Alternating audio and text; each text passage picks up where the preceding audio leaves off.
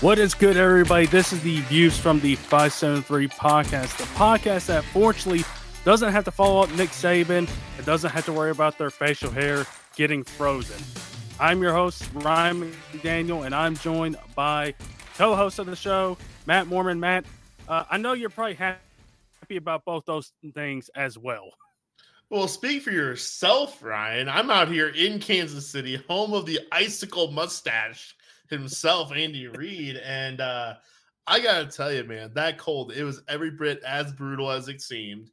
Um, the last three days, basically, like it was a holiday weekend with MLK Day, and uh, all three days were just spent like avoiding life, avoiding the world, like staying inside, doing absolutely nothing because you, you, couldn't. Like, you go outside just for a moment, and, and like pain just hits your face. You know, uh, my poor dog you know, we took King out and like if he was outside any more than uh like 30 seconds or so, he would almost start limping. Like he like he wouldn't limp, but almost look that oh, way because he was trying to just like keep his feet off of the ground because the ground was so cold. Yeah.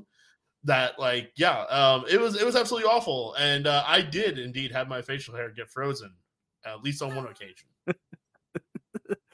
Well, you know, it's so crazy to say that, you know, despite how cold it is, it's only the fourth coldest game in NFL history. yeah, that is something. Now that was was that based on the feels like temperature or the air temperature? I, I think on the air temperature, from what I gather. Okay, then I can buy it because air temperature, it was only like negative four, I think, is what I got down to during the game.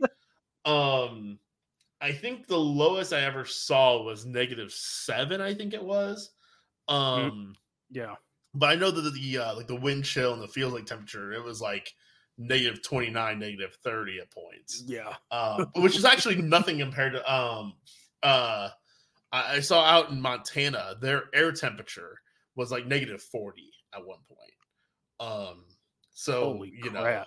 know that that that yeah, oh boy it's hard to believe that some people choose these kind of climates, Ryan. You know, here in Kansas City, I thought I would like at least somewhat avoid that level of things, but nope, here we were, frozen tundra. it makes Kansas City look like the warmest place on earth, right? Yeah, yeah, yeah. Uh, so we'll talk about that game and uh, all the other wild card game action. We had a couple young quarterbacks step up big time this week. A couple NFC East teams are out. And we'll also talk about the divisional games a little bit later on. But we do have a few things to get up to here up top. Before we get into any of that, be sure to go check us out. Where you guys get your podcast, be sure to go follow the show on your podcast platform, subscribe, share with your friends. On YouTube, you can find us at 573 Podcast. We got a video going up for the entertainment pod, which you, Rebecca, Peter, talked a little bit of wrestling, Royal Rumble, and got some WrestleMania predictions. So if you guys want to check those videos out, shorts, you can be go check out the show on YouTube. Again, five seven three podcast, and uh, I might post it on Twitter, see how that does, and uh, see if it yeah. can work on Twitter format. So it was it was a lot of fun for sure. Um, one thing that was very unexpected is apparently last night during the Raw main event, Seth Rollins suffered a knee injury. Uh, to oh, be determined no. on to be determined how serious on that, but uh, that would definitely throw a big old wrench in all those uh, WrestleMania plans. That's for sure. Oh no, Seth is going down like the Grizzlies are. Oh no. Well, and the poor guy, he's missed WrestleMania before with a torn ACL. Um, when he was top champion Man. before. So, uh, yeah, hopefully he's going to be okay. It's going to be very minor, but here's hoping. Yeah, here's hoping. We don't want that YouTube video uh, being posted about a week or so before Royal Rumble and uh, it being like, well, there's that. It's old news, you know. Right. but it does fit with this podcast, with both podcasts, because just like last week when we were about a day or two late on the Saban retirement pod, we were a day late on the announcement of his replacement. And of course, it is the new Alabama coach, former Washington coach, Kalen DeBoer, who uh, who's been successful everywhere he's gone, been successful at NAIA, at that level, successful at Fresno State, and it's been successful at Washington with three losses and a national title game appearance. And he he is heading to Alabama. It does sound like he was one of their top candidates And uh, you know, I figured, you know, with me and Matt doing this one, I had to because I mentioned on the last pod, you were the one that let me know Saban was retiring, and you legit broke the news to me, and I thought you were lying. And then a second later, literally a second later, I was like, "Oh, here's the ESPN notification." well, well renowned, you know, college football insider Matt Mormann, of course, having the scoop for yes. this one. Uh, yeah, no, it was it was interesting though for sure that yeah, uh, Nick Saban retiring, and I don't know, Ryan, I I feel like this I, I, guess it makes some sense that a guy at a Washington level would then be the guy that goes to the Alabama level. Um, but I don't know. I feel like whoever replaced Nick Saban was kind of going to be a dead man walking a little bit. You know, like how, how much success do you have to have at Alabama in order for your run to be looked at successfully, right? Like you yeah. can't. We see it with Ryan Day right now, right? At Ohio, at the Ohio State where it's like he's beaten everybody except for Michigan a couple times, and it's like they want to run him out of town. Ryan, do you think yeah, we're going to be looking exactly. at a similar kind of run here? I mean, it's entirely possible. I mean, we know the expectations, what they are at Alabama, and Saban has built them up to be that way over the last couple years. And you know, I do wonder. I think I was reading this in an article or something, or somebody pointed out that sometimes it's not the guy that is hired after a legend that comes in and does a great job. It's the guy after the guy right. that comes in and mm-hmm. gets the ship rolling again and everything's good. Um, you know, one thing I thought about with this is that, you know, with the 12 team playoff coming up, there is going to be less, there's going to be more margin for error. So, like, Alabama can have like two losses, I feel like, and can still find themselves in the 12 team playoff and get one of those at large bids. So I don't think the I think they'll be fine there, but I think Bama fans will be like two losses. No, we want one or zero or better. You know, we want those types of seasons. But I will say he has done well at everywhere he's been. He's done really well. I, I will say he kind of reminds me, and I mean, of course, you know, like Ryan, you're going to tie this back to UT, aren't you? Like, yep, but there's some similarities. Josh Heupel, kind of a similar type of philosophy as far as their offenses, how they're run, put up a lot of points, efficient defense. A little bit of a concern on that side of the ball, and also recruiting. Now, Heupel has done a little bit better each and every year as far as defense and recruiting. Recruiting classes have seen a bump up. I believe they're like top 15, top 10 right now. And the defenses have improved. And there's one thing in Alabama is that they have good guys on defense. Now, I think they've lost a couple guys in the portal that have moved out because I think there's a defensive backs coach that went to Georgia, so they're going to poach their guys. You know, that's just the college game. So I wonder. I think with with this first year or so, I'm curious how uh, about a couple things. How he's going to do with Jalen Milroe because he's different from Michael Penix. Uh, with the playoff games kind of showing that how uh, he going to adapt to Pen, to Milroe, or is he going to put say Milroe, hey, this is a system you need to learn this because we're not going to adapt to you. And I think he can get very dangerous with something like that. So maybe he does that in this first year or so. But I think with these Saban guys, I think he is going to win. And I think, you know, at Washington, he won with a lot of the previous coaches' guys and coached them up and did really well. Now I can imagine that here, but then he's going to have to go recruit and get his own guys. And what is that going to look like? Is he going to have high level defenses here? Is he going to be able to recruit the South really well? Because that's a kind of key concern. And I think I pointed out Friday, the Oregon coach, Dan Lanning, has experience in the South, and you can't discount that. He, you know, worked at Alabama, worked at Georgia. I think that's something to be concerned about is – how his defenses are going to be. And listen, we know we've seen Bama with excellent passing games. We've seen that before. And so I think, you know, he, he'll probably bring that back and they'll probably get in some star receivers because they've been lacking. Because I know you looking at the NFL draft, there's been a lack of star Alabama receivers that have come out in the last couple seasons. Yeah, I mean, I feel like the last big one was the Waddle Smith year, right? Uh, but yeah, mm-hmm. you know, over those last couple years, yeah, for sure not. My big question for you though, um, I've got two. This one first though, Ryan. I feel like with Alabama under Saban, when you went to a 12 team playoff, they were gonna get it no matter what. Like the benefit of the doubt was going to be there. Um, do you think committee will still give them a bit of a benefit of the doubt tiebreaker, right? Like if they're kind of stuck between two teams, does Alabama legacy still carry enough water if it's not Nick Saban in order to kind of be that tiebreaker? You know, that's a good question because I can apply that with recruiting too. I wonder how much of the Alabama brand is because of Saban. And listen, Saban is still going to be around Bama. Like I think that he's got an office up at Bryant Denny Stadium, so he's he's not going to be away from the program. So he's like, hey, we can call Coach Saban to come down here and get you settled real quick if you don't watch it.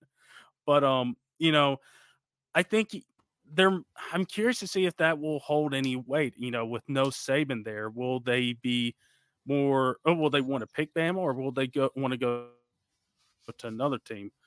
And so it does I really want to see if there's any separation of the Saban brand and the Alabama brand, or if they're still one the same. You know, Saban made the mm-hmm. Alabama brand elevate, and maybe that's just it. But I'm curious to see if there's any separation at all, or if, or if there's a, not. You know, that's one thing I'm curious about. And you know, yeah.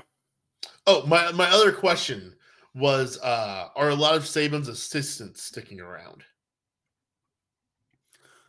You know, I, I mentioned one guy going from Alabama to Georgia. I think they're. I think DeBoer is bringing his offensive coordinator Ryan Grubb, good first name, you know, and also a good offensive coordinator. He's worked with them a whole lot. And in fact, Bama tried to poach him last year, so there is some known quantity with him and Bama. So I imagine that he, he's going to bring him in. I don't know who all else he's going to bring in. Maybe he's going to bring in a lot of guys that he's been around with. And uh, I saw they hired a defensive coordinator who was was a South Alabama. I forget if he was the head coach there or not, but he's the new DC. So I don't know. I do also wonder, you know, with that uh, with the coordinator Grubb, if he has another awesome year at Bama, does he get looks at head coaching jobs? Because that could definitely be the case. Maybe there's a job out west that he likes. You know, it's unfortunate that he didn't get grab any of these jobs out west because this uh, Bama hiring DeBoer has been like a domino effect where it's affected Washington, who hired Arizona's coach Jedd Fisch, who now Arizona hired San Jose State's coach, and so now San Jose is looking for a coach. So it, it's gone all the way to San Jose State. So I think he'll bring some of his own guys, but the recruiting of the South, I think, is going to be really kind of crucial for them. You know, there, uh, there's a reason why I was kind of thinking like it could be Lanning, it could be Steve Sarkisian at Texas, or why I put my money on Lane Kiffin is because those guys know the expectations and know the recruiting of that area. And that's another thing. The expectations, you know, that's going to be I'm I'm pretty sure in his press conference he knows about the expectations there, but I don't know. He's going to find out here pretty quickly because I looked at Bama's schedule, and I think Peter put it in the group chat. Their first SEC game is against Georgia oh. in September. so talk about a way to get your SEC, you know, season open. Welcome so to the SEC, Georgia. kid. I, I, know, right? You're going to have to go against Georgia, Ooh. who, you know, it's been a while since they've played in the regular season. So right off the bat, you got to go to Tennessee. You do have a home game against Mizzou, and they're bringing back a lot of their guys. And then, and that's October. Then you got to go to LSU. You got to go to Oklahoma, and then you have a home game against Auburn. So it's going to be a rough first season in conference oh. form, and he's going to have to get it right here pretty quickly, or else Bama will make sure about uh, they, they will let him hear about it if they do not like what he is bringing. Um, so I'm really curious about a lot of things here. I do think it's a good hire, but I mentioned it on the pod Friday. I think there's sort of a path to be cleared here. You know, there's no Saban anymore in the SEC. So I feel like there's a little bit of a path cleared here. You're waiting to see on how this hire does. I think there's SEC teams like LSU, like Tennessee, like Georgia, who I feel like Georgia's got to be feeling pretty good about it right now, being the new kind of Alabama kind of. And like, hey, Saban has left. This new guy, he is pretty good, but you know, if you're Georgia, you saw how Michigan's defense did against his offense. Like, well, we can do that easily too. We got the guys on defense to be able to do that. So I feel like there's going to be a lot of teams in the SEC that like, yeah, this guy's good, but I feel like we there's a path clear for us to make it to the championship game with no divisions now. Would I be absolutely crazy to put five bucks down Mizzou to finish second in the SEC? I don't. Hmm. You know, they're bringing a lot of those guys back. You know, Sh- uh, Schrader is going to be going to the NFL. Cook, Burden, a lot of those pieces, they're good. They have lost a couple guys on that defensive staff to LSU, a lot of big time guys, which uh, LSU, they've revamped their whole defensive staff, fired everybody, and it's just been like cherry picking guys. So maybe not. It's just have to see on that defense. I will say the tie back around to UT, I did see where, you know, in 1997, Michigan won the title. And then in 1998, Tennessee won the title with a first year quarterback, which we had this year. And we also have a star wearing number 27 on defense. Now, back in 98, it was Al Wilson. Now, Matt, you've heard of Al Wilson. I know who Al Wilson is. Yeah, funny enough, we talked about uh, Bo Hardegree from the Raiders. He's from Jackson, Tennessee, too. So there, there, there's like a couple NFL guys, like Trey Smith is from Jackson, too. Um, so there's a pedigree there, but I don't know. Maybe mm, think about Tennessee here, but this is my homerism talking. so I think let's just get away from this. But uh, you know, Alabama, they get their guy, they get DeBoer, and uh, I do wonder if he was number one one on their board. I mean, they're not going to say otherwise. I right. Imagine, we'll never know. Yeah, we'll never know. I have to imagine Lanning was probably number one, and he's staying at Oregon. He's done a great job there. He's got I, things I, going in the pack in the Big Ten. So yeah. Without knowing a whole lot, you know, I thought Sarkisian made a lot of sense uh, for the for a guy for them to go after, but it also made a lot of sense for him to not leave Texas. Yeah, he's got a lot of guys coming back. He's got Quinn Ewers, yeah. star quarterback, and he he took one of Bama's guys, Isaiah Bond, their wide receiver. He jumped ship after Saban said he's he's retiring. He's now at Texas, and their spots open at Texas now.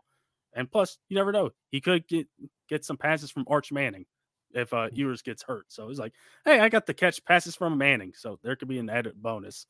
Um, let's talk about an NFL coaching search that's happening. We talked a little bit about it last week with the Falcons and like what does their job look like? Well, we got some news about Bill Belichick, who the Patriots, since we last talked, they've parted ways and he's now interviewing. They put out a little thing on their social media where they said, Hey, we we interviewed him. And so, Matt, we take a look at Bill Belichick being on the open market and the Falcons interviewing him. Are they his best landing spot, or is there another one out there in mind? I it's frustrating because I don't want Belichick going near my Drake London and my Kyle Pitts and my Bijan Robinson, right? Like, but at the same time, I, mean, I guess you know, look, we had the Tom Brady years, right? Like we have had Belichick mm-hmm. With good offenses. You know, it's, it's been a few years now. Um, I. I don't. I don't really think it's the best landing spot for Belichick specifically. I think the Chargers are for that. I'm just picturing in my mind what an interview with Bill Belichick looks like. You know, hey Bill, did you bring your resume? Do you have re- do you have references, Bill? And and he's there just like, uh, I'm on to Cincinnati. Like like what does that interview actually look like? But I would imagine a lot of it is, you know, team control, roster control, a lot of that kind of stuff. What assistants would you bring in? You know, would you bring in a bunch of guys who are in New England? Because it does sound like some of the assistants are sticking around in New England because they promoted Jerod Mayo, the uh, former linebacker turned, you know, defensive coach. Um, he's their head coach. It's not Mike Vrabel. They promoted from within. Um, so which you know that move I, I don't totally love either. Um, but I, I don't know. I don't think Belichick in New England, is, or I'm sorry, Belichick to Atlanta. Selfishly, it's not what I would want. Now there are a couple of positives I think with Atlanta. I think you know the division we talked about last week. It's not that great. You, you have that. I don't know how much Arthur Blank would meddle with Belichick. I imagine maybe he would say like, "Hey, uh, we'll let you do whatever." and you pretty much only need that one quarterback. Now, yes, the offensive pieces kind of worried about that, but like there's some good young pieces that are on some very cheap contracts, and the defense, which looked a little bit better this year. I feel like he can go and step that up since he is a defensive guy. It's like I'll hire somebody to take care of the offense. I'll take care of defense. And I think that could work, maybe. But is that how it would really go? Like, I feel like it'd be like, oh well, here's yeah, Bill. We O'Brien. don't know. You know, like here's Bill O'Brien to run that offense. Here's Matt Patricia to run the offense. Joe Judge, right? Like, I feel like that's what we would be in for, and, and I just I'd be very frustrated by that. Um, for sure. No, I, I, think you know from the Falcon standpoint, it would not be a bad move one bit, right? Like, it's never a bad idea, no. You know, to bring in a Bill Belichick as your head coach. I don't know. I'm just not in love with the idea of it for them. Now, there's a couple jobs that are not open right now, which the, because of how these these last week's playoffs games went, Eagles, Cowboys, we're looking at you. You know, should one of those jobs open up? Does the Cowboys or Eagles make sense for Bill? I think Cowboys make more sense than the Eagles personally. I also think it makes more sense for the Cowboys to move on than it does for the Eagles to move on. Um, I I, both of them do make sense for Belichick, right? Because like they are teams that are obviously are in the playoffs, they're win now teams. Also, if the I don't know, I haven't seen anything today. Sean McVay has considered retirement multiple times, right? So like, what if Sean McVay steps away from the Rams as well? He's not getting fired, but what if he decides to retire? Um, could a coach mm-hmm. then twice his age then take over for him, right? Um, so you know, th- there are those options still out there to be determined. Um, the Cowboys, I think, would definitely be the fit, though, right? Like a team that like can roll out of bed and win ten games, but just can't get their act together in the playoffs. That feels yeah. like a team where I can see Belichick putting the pieces together and making a run with it. It's just a matter of him and Jerry. How's that dynamic going to be? You know, it does. Um, I, I wonder if it could be one of those things though, where in the moment working together they can work, make some magic and then maybe there's a fallout at the end of it all you know uh, you hear the stories with jimmy johnson recently right where jimmy johnson came back for this ring of honor uh, uh, ceremony but like two big egos two guys who both think they're the smartest guy in the room um, both you know they were able to make some magic in the 90s though you know and yeah. so i wonder if it could be a situation like that or if it's a situation where jerry jones I feel like Jerry Jones does not respect very many people and would meddle with most coaches, right? I feel like Belichick might be the one coach where it's like Jerry Jones respects him so much that uh, he mm. wouldn't, right? Because you know, I mean, I, I, think back on how uh, multiple times playing fantasy for the last couple of years, uh, Ezekiel Elliott, right, should be playing less. They should be getting the ball to Tony Pollard more and more. And you'd hear these stories though how Jerry Jones would be like, "Well, I think our offense runs through Zeke." And so what would happen? Zeke would get 18 carries. And it's like, okay, well, yeah. Jerry Jones is just calling the plays here. Maybe if it's Belichick, that doesn't happen. Yeah, maybe not. I mean, we'll have to see if which jobs he interviews for next. You know, the Chargers one isn't a bad one because it is ready made at quarterback, and then he can work his magic on the defense there. You know, we'll have to see what the cap casualties are. So maybe he can go to, I almost said San Diego, uh, to, to LA to work with the Chargers and uh, maybe work some magic there. But this is interesting. You know, Atlanta, Belichick, it wouldn't seem like a something you would expect, but it is notable to say the least. I mean, one thing I, I mentioned with the weak division, the 15 wins part to pass the all time mm. record, it would be in a weaker division where he can go and be able to do that. And we'll see how he does. Now, if he goes to a team that is ready made right now, he can probably get that here pretty quick, you know. Right. In two knock years. it out. Yeah. So, yeah. So like yeah, win 10 11 wins one year and you, you pass it sometime midseason the following year. So mm-hmm. Yeah, I'm really kind of curious to see where Belichick lands, see if which team he would go to and uh, what he would kind of do away from the Patriots. And uh, it'd be different seeing him wear a different cutoff hoodie for a different team. Know, I think Robert Kraft pretty much mentioned as much. So it'd be weird for us too, seeing him on that Patriot sideline for so many oh, years. Oh, for sure. How uh, how do you feel with the Mayo hire and it not being Vrabel? I was kind of caught off guard. It, it, it's really smart that they put it in the contract that he would be the successor. That's really kind of smart on their part. You know, I was kind of shocked with Vrabel because there's rumblings, you know, about you know, was one of the reasons that we let go of Vrabel was because of that, and maybe there was some kind of tampering or you know or something like that. You know, nothing like that's ever going to get out. You know, but you know, there's a lot of stuff about that, and so Jerod Mayo you know, they call him Bill Belichick Jr. So I'm wanting to see how that goes and seeing if he is going to be kind of like that or if he's going to be different and how he's going to approach this head coaching job. So, but I mean, I I don't mind. I don't mind as far as like he's a former UT guy that I can actually remember playing a little bit.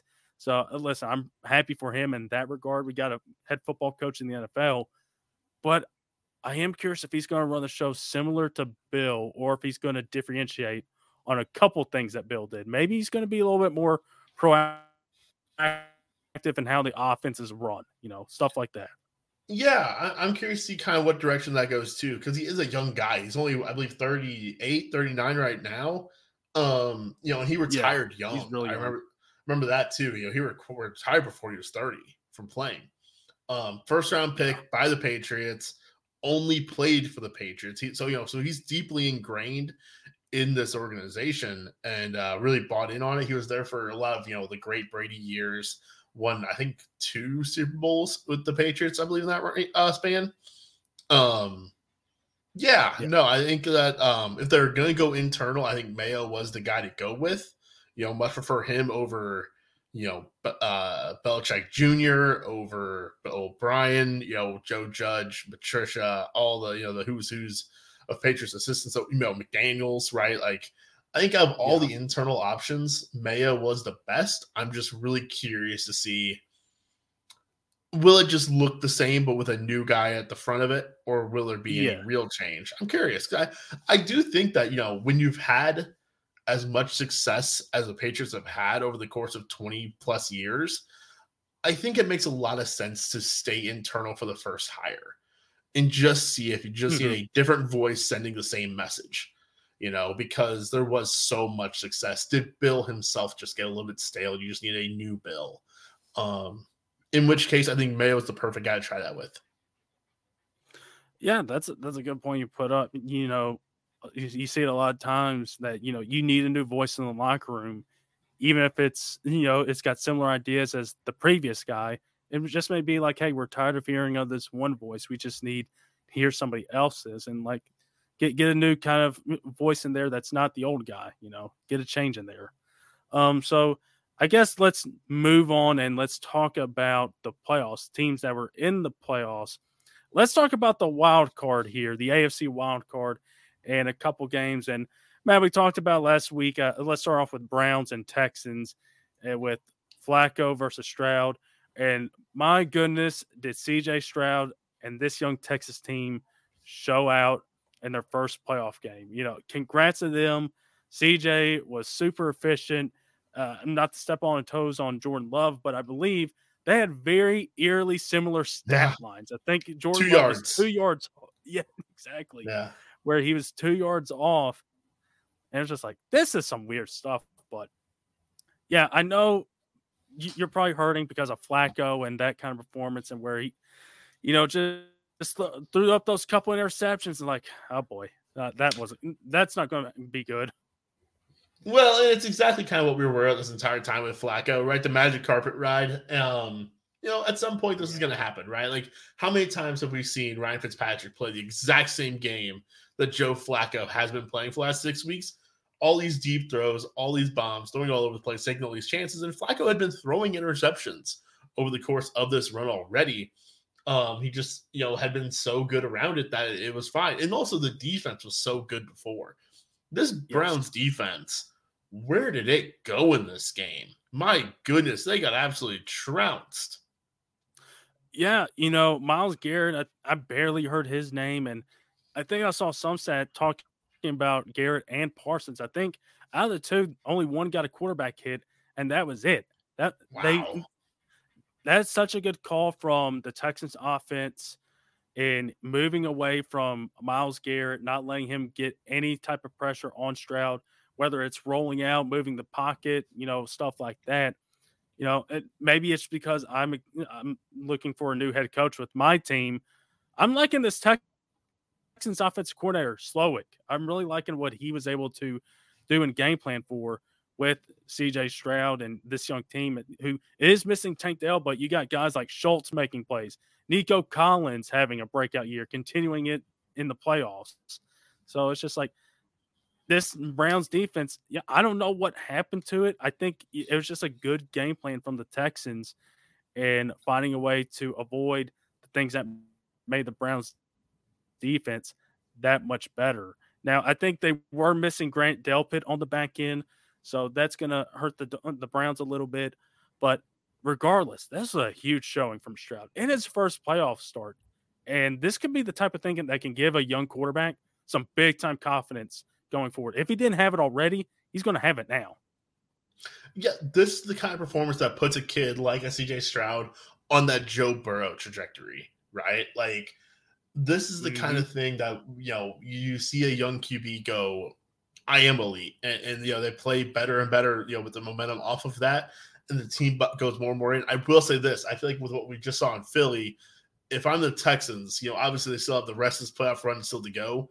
I am going hard for the next like two years. You got to win that ring while you got him on that rookie deal because the NFL things turn over in like two years, you know. So go hard and fast and go mm-hmm. win a ring with this kid.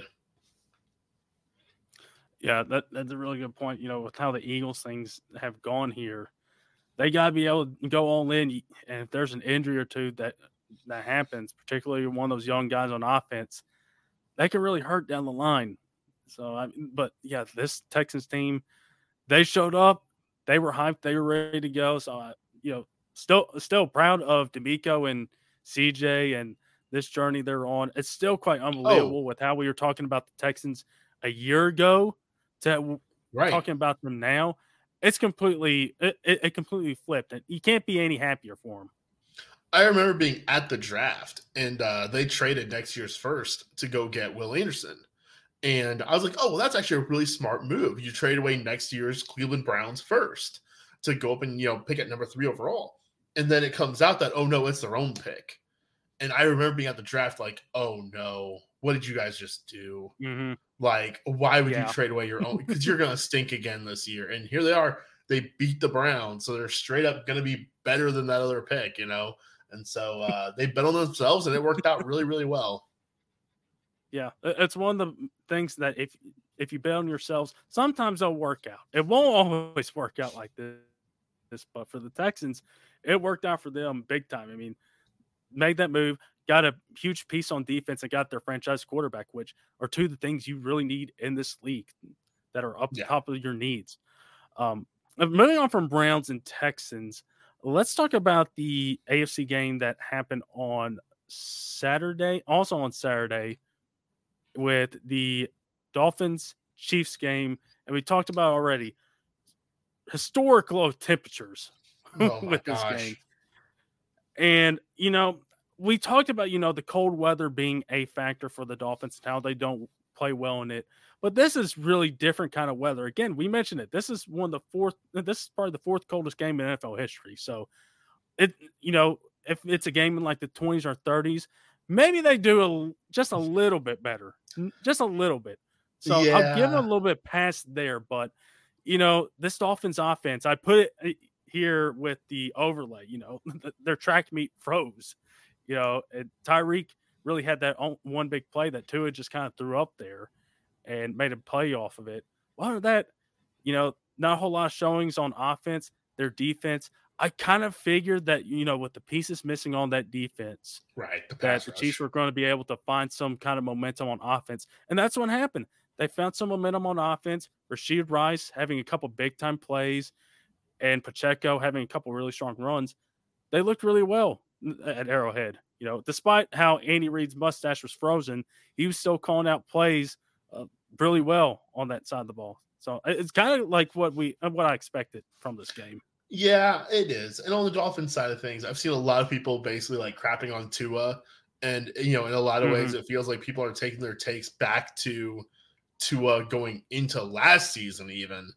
Um, I don't know. To me, this game is nothing to judge any player on the Dolphins off of. Like it was just insurmountable conditions. Yes, Patrick Mahomes played very well in it. Patrick Mahomes is also the best quarterback in the league, the second best quarterback I've ever seen, probably, right? And he may be the mm-hmm. best when it's all said and done. So, like, that's not a measuring stick to put yourself yourself up against. Um, I, I look, I mean, just no one did anything in this offense for the Dolphins, right? Tua couldn't get going. Waddle is still banked up, right? Like Waddle, you cannot tell me that guy's healthy. Um, no. Mostert did terribly. Achane even did, just did nothing. So just a complete waste day for the Dolphins on offense. And yeah, on defense, they just couldn't get pressure. They had another pass rushers. On the Chiefs side, I think the big story here is Rashee Rice, right? Like we've seen Rice many times throughout the season kind of come up as their number one, but in this game, he looked like a number one yes, not just their time. number one, a number one. Like because it's been one of those things for for a couple years where it's like, oh well, you know, Travis Kelce's the real number one. no, Rashee Rice has eclipsed, and, and, for what their current set is, I'm not saying he's better than Travis Kelce over the course of their careers, but current offense, Rashee Rice is the best offensive weapon on this team. And I love seeing him get 12 targets. He converted that into a monster game. And yeah, Kelce can still Kelce can be that one B and be amazing at it. And uh man, yeah, that the the unlocking of Rashee Rice brings a whole new element to this offense. And I'm looking forward to them versus the Bills. Yes, that that game is going to be so much fun. Yeah, Rice has really stepped up, and uh, throughout these few weeks, he's really been out of their young guys one of the more consistent receivers that that's been talked about with him they're only Sky the Moore. only the, the only consistent receiver. Yeah. And like you said, he is emerging right now as a legit threat in this offense. And if that happens, then that can be a really big thing for the Chiefs as they get down here in the stretch for the playoffs with uh, that huge game at Buffalo upcoming this week. And got, uh, Rashee Rice got 12 targets. Travis Kelce got 10 targets. No one else got more than three. Man. Like that tells you, and they threw the ball to one, two, three, four, five, six, seven, eight, nine different receivers in this game. Plus, you know, Pacheco did have 24 carries also. They're kind of running this offense through three players. Um, you know, Mahomes aside, right? Like three three players are getting the ball and moving it forward.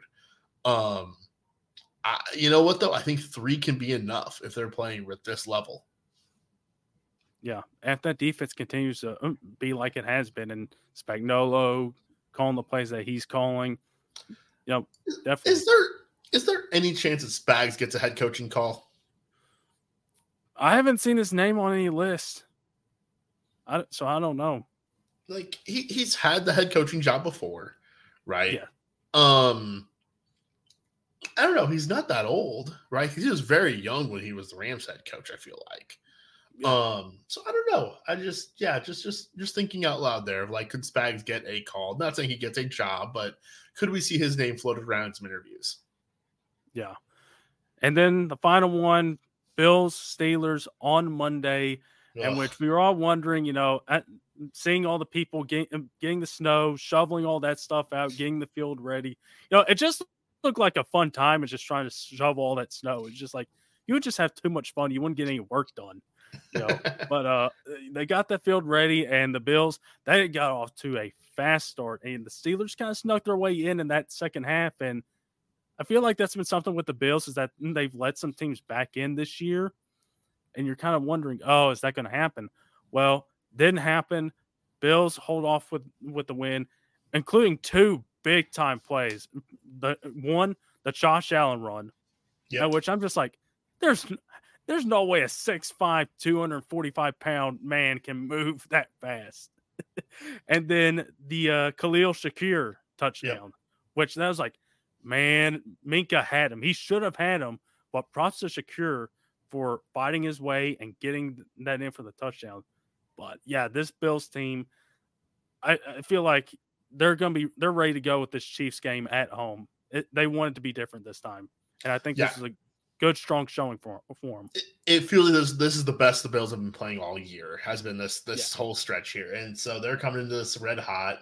Um, this game, it's exactly what I expected it to be. I'm surprised Pittsburgh made it look as good as it did. Right, like Pittsburgh mm-hmm. had no business being even in the playoffs, but somehow they got in once again.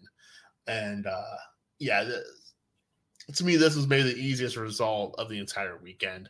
Um, I think the only chance the Steelers ever had was if they did play this in the blizzard, then you just get some random things happening, right? Like, like in a blizzard, yeah. maybe Najee Harris gains 45 yards, they can kick one field goal and win three nothing, right? Like, maybe that could have happened. But yeah. once they moved the game back to Monday, I was like, well, it's over. The Bills can win in neutral conditions. That won't even be close. So uh no, but you know, the emergence of Dalton Kincaid, Stefon yes. Diggs still kind of being very quiet though and frustrated. And he got banged up too in this game, but uh you know, that that's the weird thing with this offense is you do feel like there's some meat left on the bone because it does feel like there's a Stefon Diggs just waiting to go for 150. Yeah. Um, but I don't know. At this point in this offense, I don't know if it's gonna happen anymore or not. Uh, but it's gonna be great though. The, the, this Bills and Chiefs game should be absolutely outstanding.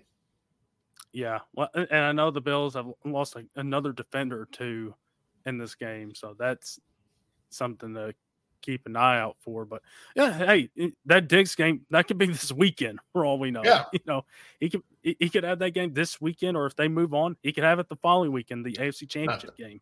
Not in that one. oh wait, that's right. yeah, well, I listen. I, he is probably due to have one here pretty soon. You know, he's he's either due or he's done. It's one of the two.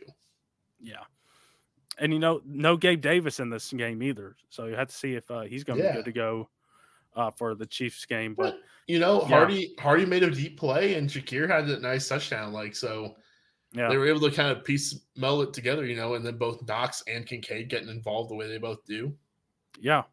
Yeah. Like you said, Kincaid has really come on here as of late and getting Knox back in involved and got that mm, those two tight ends. I imagine that's what they kind of envisioned when they took Kincaid and getting these these two together so you can have those two as threats on the field. But yeah, this Bills uh this Bills Chiefs game is going to be amazing this week. But with the Steelers, you know, we talked about pre-show. Uh, Mike Tomlin, you know, one year left on his contract, gets asked about it, basically pieces out. Like I'm not answering that, and it's confirmed he's coming back next year, final year of his contract. And I know one Peter Lewis is certainly thrilled about that one more year happening. Well, I, I, okay, I think Tomlin gets way too much hate personally, but uh, I do think that for the first time ever, next season is actually a possibility of being his last for the Steelers because there's one year left on that deal. They don't fire him. It's just kind of a mutual parting as a you know contract expires kind of situation. Um, mm-hmm. and you know maybe it's one of those things where it is time. Um, personally, I think that he is outstanding, and he got a whole heck of a lot more out of this team than I think 31 other coaches could have. Yeah, I think so too. I, he got a whole lot more. I didn't expect this team to make the playoffs, especially with Mason no, Rudolph. Right. The way. And Mason Rudolph, give him some credit here. He played really he played for a backup quarterback really well. You know. Yeah. Well, hey, if he had James Washington, maybe he could have won. Get that 2018 joke out of here, Ryan. they were roommates. uh yeah, so uh Bills advance over the Steelers.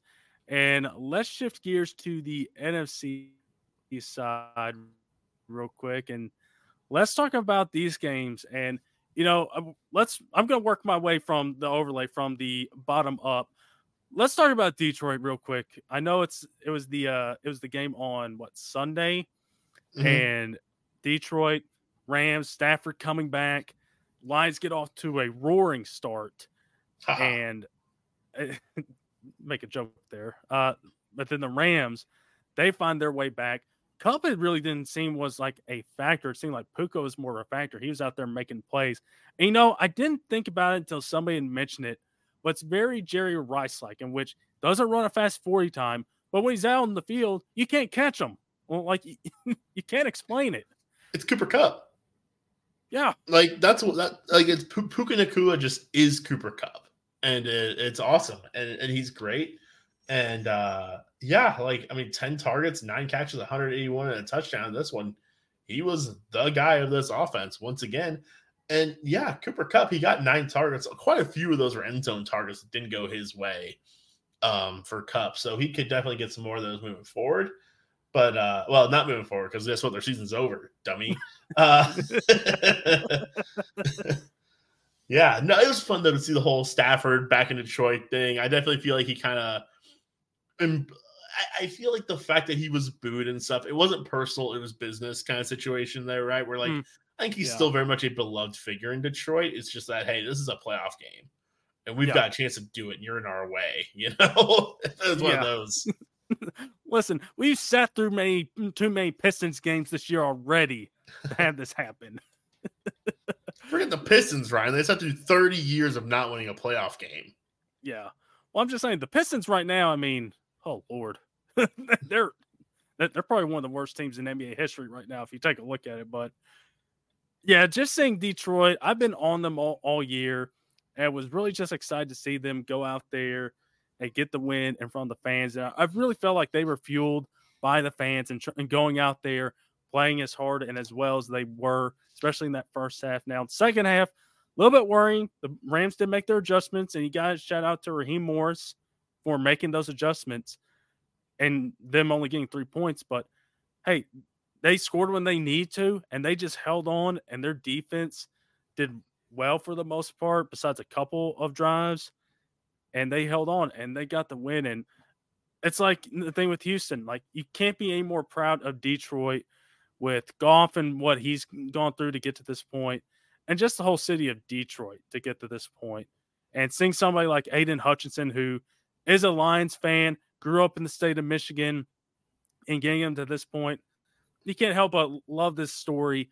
And they got a home game this week, another one. They get two of these this time, and uh, they can have a chance to have two playoff wins here in about a week or less than a week, which was more than they had in these last several years. Right. So it, it's probably going to be kind of like feeling like weird to them because of that, but I'm sure they're not going to complain anytime soon. But, one yeah. uh w- one thing in this game, I thought Sean McVay did do a pretty terrible job though. Um, timeout management and then also the punt on the Rams' final possession. I get that's fourth and fourteen. You had the ball on the other side of the fifty though. Um, it, eh, you didn't get the ball back. Like, mm-hmm. and I mm-hmm. feel like it was very easy to see it coming. You weren't going to get it back. You got to take your shot there uh, yeah. because you had to make a stop regardless, and you had to make a stop faster. Like because of how few, how little time was remaining. To me, the field position didn't matter anymore because you. I don't think. Well, I think they had one time out left at that point. Um, so they basically had to force like one first down and then out um, at worst. So that was definitely a misstep to me for for McVay, and then also the uh, the red zone offense for the Rams, settling for so many field goals. That was really the difference in the game to me. Well, was kind of those those two things. Um, yeah, I, I love it for Goff though. How can you not be happy for that kid after you know, like, like the Detroit LA or the Detroit Matthew Stafford side of that trade was kind of very like respectful and very well done. Um, yeah. McVay kind of told Goff to go kick the curb. You're not good enough for me. Um, and you know, I think there are definitely worse of hard feelings there. And so uh, see Jared Goff go out there and like I love the Dan Campbellness of it to throw the ball in that final drive, right? Like that final play to convert that first down it's very much Dan Campbell, right? We talked about this with the uh, Lions and Cowboys game, how you know when when they threw the ball there and it didn't work out, right? And they go for for go for two from the seven, it didn't work then. That's just that's what that's what you're gonna get with Dan Campbell sometimes, right? He's gonna play his players yeah in, in week 18 when maybe he shouldn't sometimes. Well, guess what? Also with Dan Campbell, you're going to get him to take a chance here on second down with the game on the line to get a first down and close that sucker out. He's not going to just run the ball and punt and let the other team have a chance. He's going to throw that ball. He's going to try to get that first down. He did. It succeeded, and that that's just it's part of the uh, part of the territory of having Dan Campbell as your head coach. Yeah, you know, I feel like McVay should probably, you know, you saw Dan Campbell. He's like, maybe I should pull out my inner Dan Campbell here and go for it on that fourth yeah. and fourteen and like, what what else you got to lose? It's a playoff game. You know, you only got one shot at these. If you don't get it, you're going home. So why go ahead and take the chance? You know, and, and you only have one timeout. Yeah. So like, yeah, but yeah, Detroit happy for them, happy that they're going to get another playoff game, and they get an opponent in the Buccaneers, which I guess we can kind of shift over to that game. That was the last game on Monday night with the Bucs and Eagles. Uh, one quick shout out with the Bucs because we'll probably spend a lot more time on the Eagles side of things. Shout out to Baker Mayfield. Yeah, you know the, he he's had a resurgence here in Tampa, which I didn't think we would see coming this year, and he's really exceeded the expectations here. Mike Evans is still awesome. He, you know, he's finding Evans, and he has another thousand yard season under his belt. But Todd Bowles and this crew, they've done a good job, and Baker really showing the kind of effects that you would want a quarterback to have and being a leader on that sideline. There's a lot that that was shown during the broadcast, and you got to be happy for him. After what's happened these last couple years, you know, going to the Panthers, where I saw he was playing scout team defensive line, you know, which I couldn't like, okay, why? That that's how bad the Panthers are. But you see him going over here to Tampa, and you can't feel anything but happy for him and how the resurgence he's had. For sure. You know, last year you had Geno Smith. This year you have Baker Mayfield. Next year we get Jameis Winston uh, to go land a oh, starting no. job, right? And like have an amazing come out of nowhere year. Uh, but no, in all seriousness, though, absolutely, he's running this offense great, and they're making some big plays too, right? That play with yeah, David Moore was just outstanding. The Trey Palmer touchdown, right, was a big old bomb. So like Baker's not afraid, uh, for sure, and he's gonna take some chances. And yeah, I do think the magic ride is over this week, probably. But hey, man, they're gonna give Detroit a bit of a game, I think. But we'll we'll get to that in a little bit, though. Yeah, let's talk some Eagles here first. Eagles totally petering out here at the end of the year. Uh, pretty much for the last like eight weeks now or so. They've just, mm-hmm. I mean, they've been limp and they've just been nothing. And uh, you know, injuries definitely did not help their case but I definitely cannot blame this all on injury.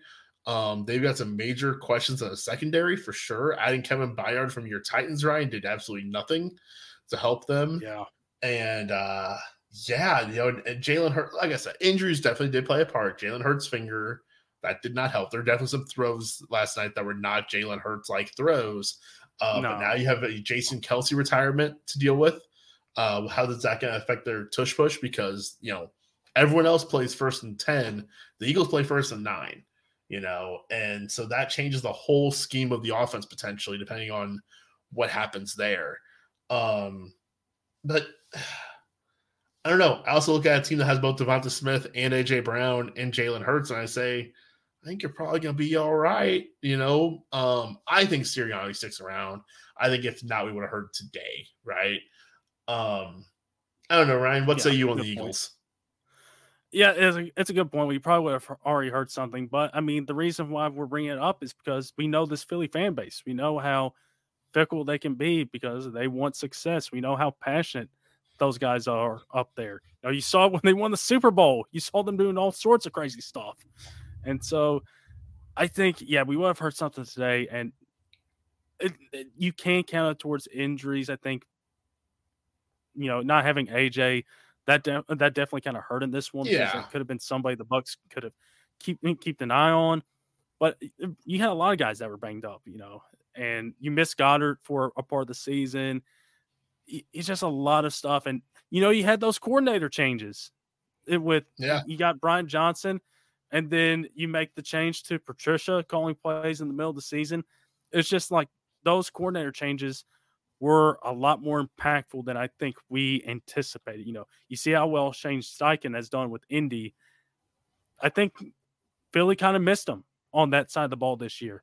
Not having Gannon on the defensive side kind of missed them. It doesn't also help that their corners and those guys back there that you mentioned were getting a little bit older. And I think the Titans, even though I didn't know it or see it at the time, probably the right move and moving off of Byard – getting picks where they could for him and letting that be that. You know, I kind of thinking back to the AJ Brown quote to Byard is like, we're all winners here. It's like, well, talk about Cole Texas exposed right there. but Darius Slay, he got a little bit banged up there. Bradberry got beat. I think on that Palmer touchdown. It's just like, yeah. And you got these young guys that I'm going to take a shot at George here because we're we're I take a shot at Georgia. They take all those Georgia players, and this is the defense that they have. So I'm not saying it's an indictment on Georgia's defense, but maybe it is. But yeah, this Philly team, uh, I mean, just a whole lot of question marks. And but with Hurts and AJ and Davante, like you said, they are going to be fine. And, but Kelce is, is, a big question mark. What are you going to do there? Are you going to address it from the inside? It, I think Cam Jurgens, I, I, think like he played center in college, and they may have drafted him to play there eventually once Kelce was done. So maybe um, it's him. Uh, I don't know. That's a big question. their other their other guard. Uh, wasn't he a center coming Dickerson. in the draft? Yeah, Landon Dickerson. Yeah, so it could be either one of them, probably. Yeah. But then you got another spot to fill. Yeah, so, yeah, but I think yeah. uh I, I, you know with the the offense they run, I think you're better off maybe kicking Dickerson to the center and then filling in left guard there. Um, yeah, no, it's definitely a uh, a team that man, just six seven weeks ago felt like they were right there with San Francisco and you know, it, it, felt like above every team in the AFC, right? It was San Francisco, Philly, Dallas, and the AFC was here. All of a sudden, two of those teams are gone. yeah. So let's talk about the other NFC East team that kind of stunk it up here this weekend. You know, neither one of these teams can enjoy the other's playoff woes this week because they both blew it up this week. Yeah. And uh talk about the Cowboys here. Man, oh man, was this? Uh, we'll talk about Green Bay here in a second with this one, but the Cowboys here, just like this vaunted defense and Dan Quinn, who's getting looked at with jobs, and I think the Titans are one of them. Well, I hope not anymore, considering what happened with this game. This one was just, you know, I don't know what happened to this vaunted Cowboys defense. And we talked about Parsons earlier. He really did not affect Jordan Love in any way. He got that one QB hit, and that was it. Didn't hear from him at all. And the Cowboys just looked like a team that were unprepared and ready for, what the Packers were going to throw at them. And on both sides, you know, Dak kind of reverted to last year's Dak and those couple mm-hmm. interceptions that he threw. And it's just like, that isn't the guy we've seen for the majority of this season. And so now there's some going to be hard, hard questions that are going to be asked about Dak and about McCarthy and probably Quinn too. You know, it, Quinn, I mean, let's be real. He, he will probably move on to a job maybe. And it's just like, you know what?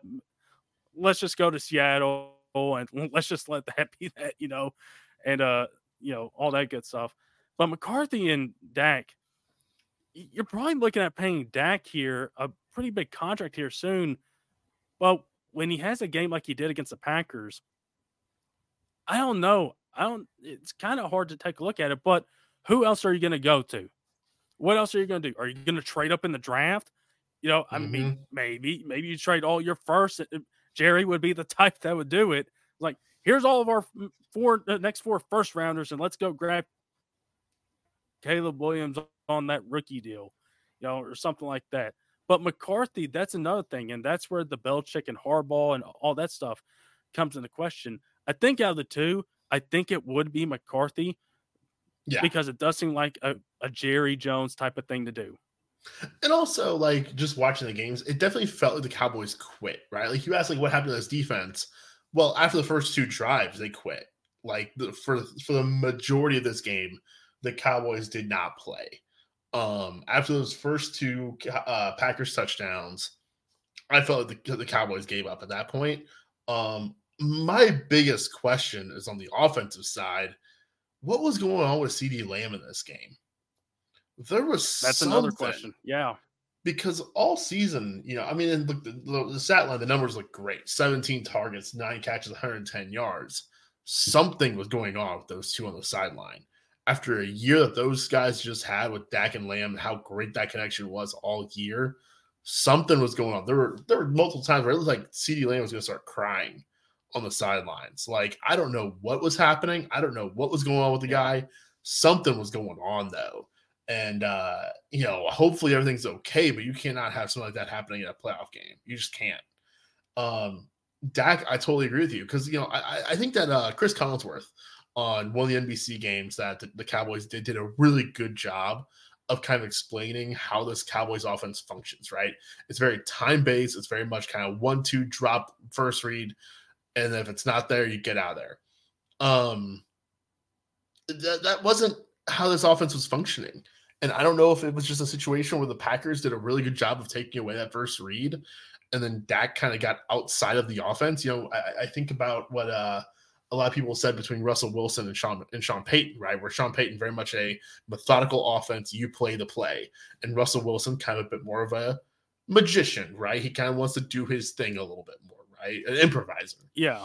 Um, this Cowboys offense is very much a you stick to the play. Yeah, here we go. One, two, throw. And Dak improvised on a lot of plays and they never went well. Yeah. Um, versus all season watching the Cowboys offense, it was meticulous, it was methodical, it was very specific on what they were doing on offense all year long, and it worked out great. And uh yeah, they just I don't know, it was so weird. It was like they showed up to this game and wanted to, I don't know if they wanted to catch them by surprise, so they tried to change some things or if the Cowboys yeah. just took things away, but or I'm sorry, the Packers took things away. Uh, kudos to the Packers too. Like mm-hmm. I know the mm-hmm. Cowboys are kind of talking point because of the Cowboys, and you know the team that gets eliminated is done. That's their last chance to talk about them. Packers looked awesome. Aaron Jones yeah. looked great after being a guy who I thought was toast, you know, all year. He looked outstanding. Jordan Love looks great right now, and, and you know he's been on a heater for the last several weeks now. Uh, you know, Romeo Big Doubs time. had a monster, you know, th- th- this mishmash of weapons. There is no number one option. Jayden Reed, who I view as the number one, didn't have a catch and they scored 48 points. Yeah. You know, and so uh, Romeo Doubs totally stepped up. Luke Musgrave had a nice game. Like they, they, they, they, it was all around just great game for this Packers team. Yeah, this Packers defense, you know, talk uh, we were talking about last week. You know, it wasn't all that great, and here they are, and they have a really good game in this one. Well, yeah, you know, I really wish I could have had this Aaron Jones performance during the fantasy season. You know, I really could have, really could have used it a week or two. Um, but yeah, this Packers offense, I think it was very smart by Matt LaFleur and saying, and with this young offense, let's go and take the ball first and let's just go on a drive. You know, it's kind of like that Detroit game on Thanksgiving where they got the ball first and like, let's go, big play, let's drive down, score, you know. And that's kind of like what this was. And kind of felt like Dallas was shell shocked about this young group of guys just going down the field on this vaunted defense that had a lot of all pros on it, just scored on them like that.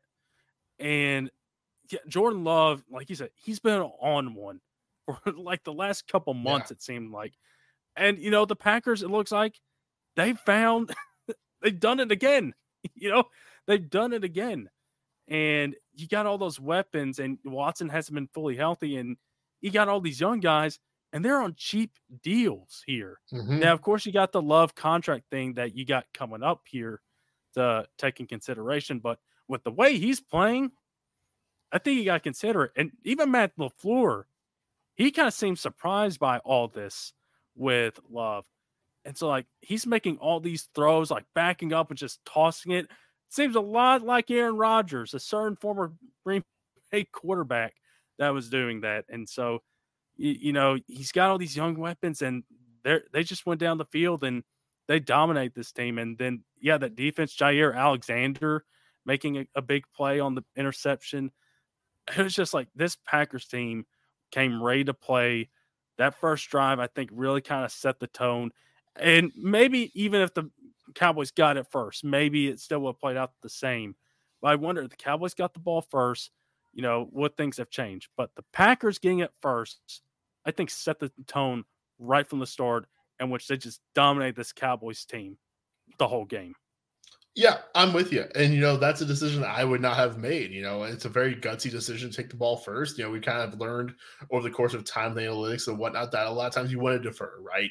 You want mm-hmm. the two for one at the end of the first half, start the second half, you know, and, and try to double down there. Um, but there are times and places where it makes more sense to have the ball first. And this is definitely one of them. And you know, yeah, if that first drive doesn't go well, right? If Micah Parsons has one sack and you punt, then like maybe this is a completely different game, but no, they went right down the field and scored. Yeah, and so now the Packers they're heading into San Francisco, ready for a matchup there. And so I guess let's transition and let's talk about these divisional games this week. And we got a couple on Saturday. Both the one seeds are going at it against the young quarterbacks. I kind of find I find it kind of ironic there you got these two young quarterbacks that did really well, and they're going up against the number one seeds. And uh, I guess let's start with the AFC since we started with the wild card stuff. Let's talk about that game with the Ravens and Texans. I believe that's the first one up. Uh, with yeah. that being on Saturday. I think the 49ers Packers game is Saturday night. Yep. Uh, okay. I, I wonder if I was going to double check that. But Matt, you got these young Texans coming into Baltimore. Oh, what what is your thoughts going into this game? Well, uh, you know the Ravens coming off the bye, obviously, is always going to be good. You know, be, be ready for it coming off of that. Um, I, you know, one thing is Stroud is going to come in with no fear. You know, like he he's you know, I think that's one thing you're going to see both the Packers and the Texans both. You know, they're both playing like, hey, we're not supposed to be here anyway, right? So they're going right. to take some of those chances. They're going to take some of those risks, and if those pay off, we could see an upset here. Um, I do think that the Ravens offense should be able to move the ball against that Texans defense a lot better, at least than the Browns were able to. And I also expect that the, the Ravens will not have the turnovers the Browns had. You know, the Browns couldn't get out of their own way, right? Flacco had the interceptions, you know, all that kind of stuff. I don't expect that out of the Ravens at yeah. all. Uh, Mark Andrews also made a big step towards potentially playing this week. That's I big. don't know if I expect that though, but even if he does, I don't know how much he plays right? Like it might be really good to have him in this game on a pretty limited third down basis, you know, though, just to kind of have that trusting set of hands. Um, but that would be huge, absolutely, to have a Mark Andrews out there on the field. You know, I, I the, the thing is, and yes, they did play week one. One thing the Ravens defense has done really good, and I know Harbaugh's a special teams guy, but I feel like it dates all the way back to when John Harbaugh got hired, even before John Harbaugh. Let's say back to 2000 Ravens. Um, the Ravens defense is always really hard on rookie quarterbacks, rookie mm-hmm. QBs versus the Ravens. I I don't have the stat in front of me. I want to say that in like the history of the franchise, rookies only beat the Ravens like three or four times. Um, they always struggle. You know, the, the Ravens always come up with new because part of the Ravens defense, right? The Ravens defense is always one that disguises things really well, shows you things you've never seen before. And when you're right. a rookie, you've genuinely never seen them before.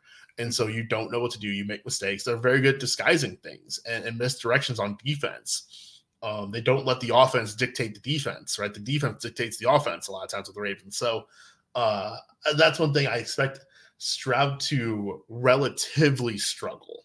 Not saying he's going to throw for 130 yards, but compared to what we have seen out of CJ Stroud, I think it'll be more of a struggle than what we've seen. Yeah, I think so too. And you know, if He's able to move the ball in the Ravens. I will say sorry about that. Your DC interview for the Titans shop. So uh, you, you, can pin that on us if that happens. You, you know. Um, so yeah, I you bring that up. Rookie quarterbacks they're really good against. And but Stroud, from what we've seen, is a guy that can adjust and is not like normal oh, totally. quarterbacks. Yeah. And you know, but this is a different monster than the Browns defense, in which I mean, listen, we all thought it was going to be good, so maybe he'll go out there and have another good game.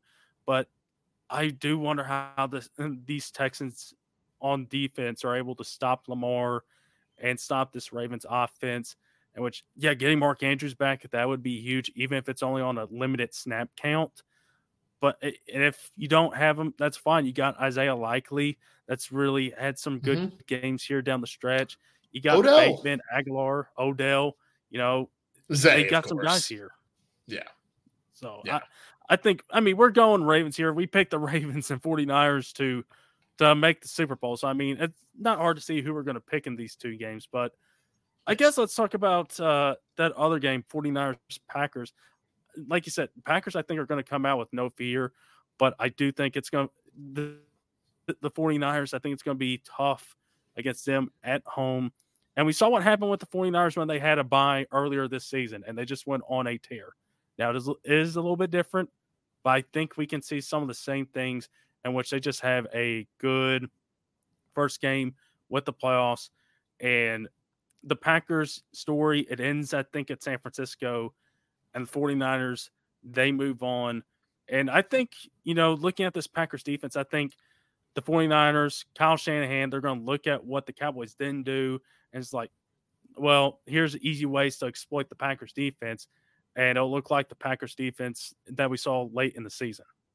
I totally agree. I think that's going to be most of it is that the 49ers offense is going to be very efficient, very good, the way they always are, right? Deebo, Aiyuk, Kittle, McCaffrey. It's really hard to stop. I do think Jordan Love's going to have some success against a very good 49ers defense. But yeah, I, I just don't think it's going to be enough, though. I think the, those weapons at San Fran are just going to be too much. Um, you know, impressive showing this past week by the Packers defense, but I do think it's going to rear its ugly head back at them. Yeah, I kind of think so too. So we got the Ravens 49ers moving on there. The game's on Sunday. We got the Lions and the Bucs being that first game. I think the Lions train it, it rolls on. I, sorry, Baker, your redemption story has been great, but this Lions team, there's just a whole lot of juice behind it, man. It, there's just a whole lot of good stuff with it, and uh, I think they make it to conference championship weekend, in which they got the 49ers, and that would be fun. But I think the Lions another home game. They're going to be amped up again. They're going to act like it, it was their first home playoff game in years again next Sunday. So I think they get it done and uh, they move on.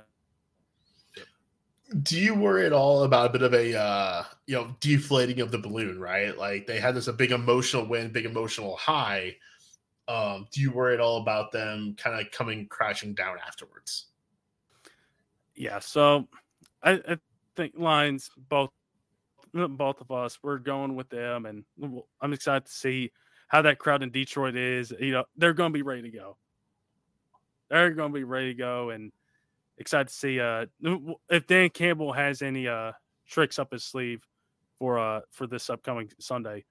And then let's talk about this one. We're both excited about this one. The Bills taking on the Chiefs. This time at Buffalo, not at Kansas City this time around. It's going to be a little bit of a different story here. And I know Bills Mafia, they're excited and hyped up for this one. Uh, Matt, with somebody that who is engaged to a Chiefs fan, oh, what's the general feeling with this game? Um, I think that she is excited about it and excited about the matchup for sure. I think she's very nervous about this one. I think that uh the, the Bills deserve to be the favorite in this game. They've earned that right. And being in Buffalo, I think it's fascinating to see what a Mahomes road playoff game looks like. I have a feeling it's going to look a mm-hmm. lot like Mahomes playoff games before. He's just going to be wearing white instead of red. Uh, I, this is a showdown, man. This is a coin flip game, right? I kind of think the Buccaneers Lions one is too. Um, I I'm going Bills in this one, but I do not feel good about that pick one iota. And what's interesting is I feel like in years past, Bills Chiefs has been all about the offense, right? It's been fireworks galore, 13 seconds, score, touchdown, game over, right? I feel like this is gonna be a different version of this Bills Chiefs game. Like we may be looking at like a 21-17 kind of game. Yeah, I I I, can I think I'm with you on that one. I think it's going to be low scoring too. Uh, I'm curious what the over under is. I, am going to see if I can pull uh, that 40, here. 45 and a half. 45 and a half. So that that would be way under what uh what that score 21 to 17 that type of game that's 38 so. I I think I'm with you there. I think I'm with you on both. I think I'm going with the Bills here. I think it's going to be a low scoring game. And yeah, but Holmes, it'll just be another playoff game for him, except he'll be the road team. He'll be on the road team this time around. But uh, I think the Bills, they move on in this matchup in the playoffs. I know it's kind of like, it's kind of like the monkey on their back. And this time yeah. they get the chance to go and get the monkey off the back at home. And the Bills Mafia, they're a crazy group as well. I think they get it done and they move on, and they're going to play your Ravens next week. Yeah, and you know, it, it, does feel like this is the chance for them. Like New England was that team for so many teams, right? Where like they're the Grim Reaper every year. Baltimore could beat New England. Indianapolis couldn't beat New England, right? Um, but then there were a couple right. times you did, right? Like it did eventually start to happen a couple times for you. So this definitely feels the most vulnerable the Chiefs have ever been. Uh, but I will say though, man, if Rashee Rice does keep doing his thing, the magic could be there, man. They could definitely like this is by no means I am picking the Bills, but my confidence points would be a zero on this game. ah man, yeah, I it, it's it's a coin flip. I think that it's one of those like this is going to be one that comes down to it with less than five minutes left in the fourth quarter, and we'll all be in for a treat with the with these quarterbacks going at each other. You know, we'll see some crazy Mahomes highlights. We'll we'll probably see some crazy Josh Allen highlights. It is going to be, I think, to be quite honest, I think it's probably the most anticipated game of this yeah. week's slate. Yeah, I think for sure. Um, real quick, Ryan, because I think we broke up for a little bit there during the uh, the Bucs and Lions. Um, are you worried about at all about a Lions kind of deflating um, the air out of the balloon here? You know, big emotional win. Is this almost like a trap game kind of a situation for the for the Lions? That's a good point. I didn't think about that. You know, I, there's definitely that possibility. You can't uh, take it off the table. That's definitely on there. I do think they'll be energized though, being back another week. But that's a good possibility. And Baker and them are there's enough juice behind what they got going that maybe they're like, hey, why why not us? You know, why can't we go beat Detroit and go beat them at their place, deflate all that energy, and go play San Francisco the next week? So yeah, it's I, definitely uh, a possibility. It's it's my upset pick of the weekend. Is I'm going Tampa. Man. Um, and, and it largely is the fact that, I mean, Tampa's been there, done that before, right? So yeah, they had this big emotional win. They beat they beat uh, Philly. They've done it before though, right? Not necessarily Baker, but the rest of this team has been there before, right? Lavonte David, uh, Devin White, Jamel Dean on the defense, on the offense, Godwin, Evans, you know, the offensive right. linemen. A lot of them guys were on the Super Bowl team, so they were, they were with Brady, right? So like, how do you learn how to go through the rigors of a postseason better than playing alongside Tom Brady? Um, Detroit, I mean, I'm looking at the roster right now. CJ Gardner-Johnson is the only player that I I think he's the only player that has any playoff experience before this.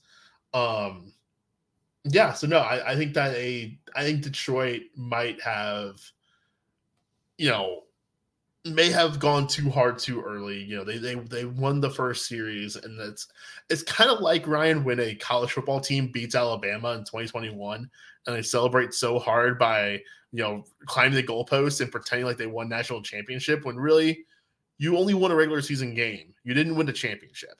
That's kind of how I feel about Detroit here. Is like, did they did they celebrate too hard on winning just a playoff game and lose sight of the real goal here? So I'm going Tampa. And one difference though, the Rams aren't Alabama. That's for sure. to them, they, to them, the playoff game setting was. Yeah, yeah, yeah. That's a that's a that's a bold upset pick, but yeah, those guys got the playoff experience. You know, that's what playing with the Brady. That's what it'll bring you. So I'm really curious to see how all that goes down, and uh, really excited to see these two games on Saturday and Sundays. So, everybody, I think that is going to do it for us, and really excited to see what we get here and see how it all unfolds and who we will have in the conference championship games. And who knows, we might get all these picks right, or we might get none of these picks right. Uh, I, I, was well, taking a look at the spreadsheet, and I think the only one that uh, that got wrong was the Cowboys game. But I mean, who really? could have seen that coming? You know, right?